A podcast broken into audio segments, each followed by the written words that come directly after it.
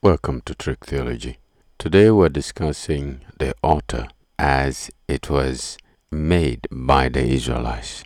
If you're a religious person, you already are exposed to what you call altar and it comes in the form of a glassy, glossy centerpiece furniture with images around it, candles and incenses all over the place, and so on. That's what you call altar. But according to the Bible, Exodus chapter 20, verse 24 25, the altar was supposed to be made with stones that one picks from his environment. You do not touch those stones with any instrument or any tool, but you could also make them with mud or clay. They should be large enough to keep a sacrificial animal suspended, but it should also be strong enough to take the weight of whatever animal is being sacrificed. The local Bible in Ghana, produced by the Ghana Bible Society, refers to the altar as Bukyia. It's a cultural element that can be found in every Ghanaian home. Now, here's what's interesting.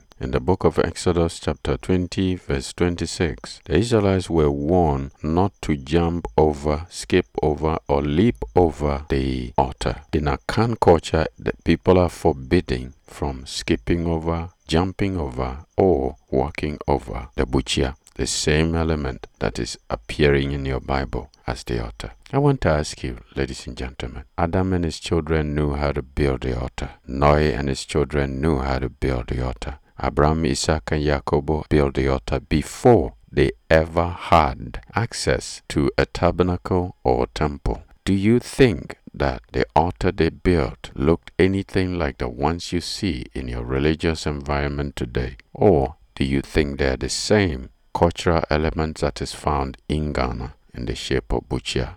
Religion rejects the culture because the culture belongs to a certain people. But a religion can be global, can belong to anybody who believes. Wake up. You are not a religion. Wake up. The God of Israel is not about to restore a religion. He's about to save and to restore his people. There is more in my books. Dry Bones, Crawling Home, and Follow the Name to Wisdom, Truth, and Secrets. Available on tricktheology.com and on amazon.com. Follow us for more. Subscribe to our YouTube channel and follow our podcast also.